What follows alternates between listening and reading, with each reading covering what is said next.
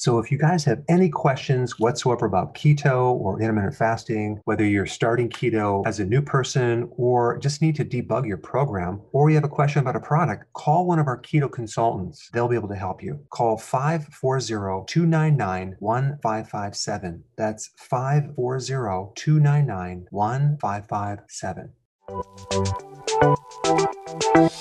Welcome to the Dr. Berg's Healthy Keto and Intermittent Fasting Podcast, where Dr. Berg takes you on the journey for the truth about getting healthy and losing healthy weight.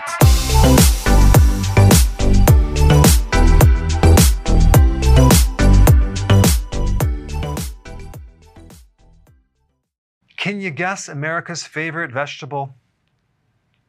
Corn. Now, it's debatable whether corn is an actual vegetable or a grain or actually a fruit, if you look at the different definitions of it. But I don't think it's a vegetable because vegetables are like the leaves and stems of plants. But regardless of that, corn has a couple issues with it. Number one, it's pretty low in nutrients. Like if you take 100 grams of, fresh corn, it's 4% vitamin A, 6% vitamin C, 2% iron, and 0% calcium. They're just not a lot of nutrients in corn. And of course, when people are eating corn, they're not usually eating fresh corn. They're doing either uh, corn chips or popcorn or something made with corn starch. But corn is just in so many foods at the grocery store. Now, here's the problem with corn. Um, 93% of the corn grown, at least in the US, is GMO. And there's two different types that make up GMO. You have HT and BT. HT would be herbicide tolerant. So if you grow corn and you spray uh, Roundup Ready, which is glyphosate, on the corn, it kills the weeds, but it doesn't kill the corn because the corn is resistant to the herbicide. Now, BT is slightly different. The actual corn kernel is an insecticide, so when the insects eat it, they die. That's what's making up this 90% of the corn grown in the US.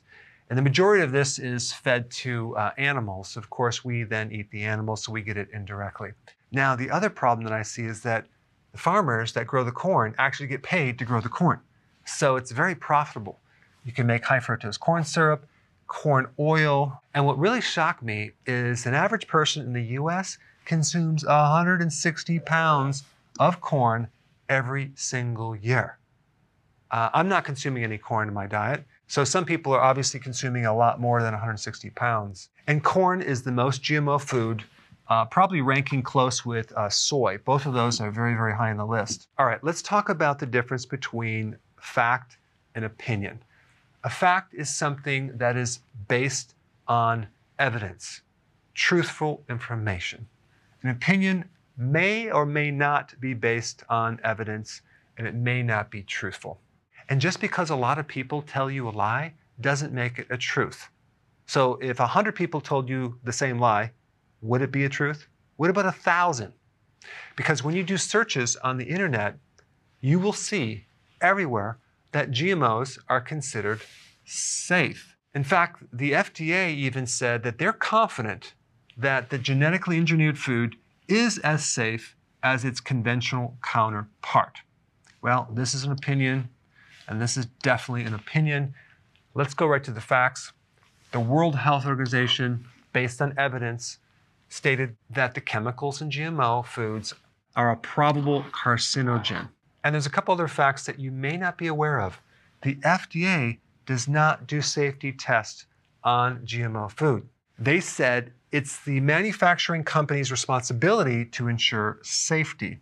And here's another fact the length of time that these GMO foods were tested on animals, rats, were only three months. This is not enough time to really see the consequences of what these GMO foods do to our bodies. And the other fascinating thing about the FDA is they don't require independent safety studies. And on top of that, when you do the safety study, you don't even have to send them the entire uh, complete study. You can send them a summary of the study. Amazing but true.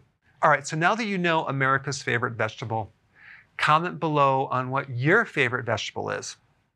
So if you want more knowledge on how to create a healthy body, subscribe now and get daily notifications.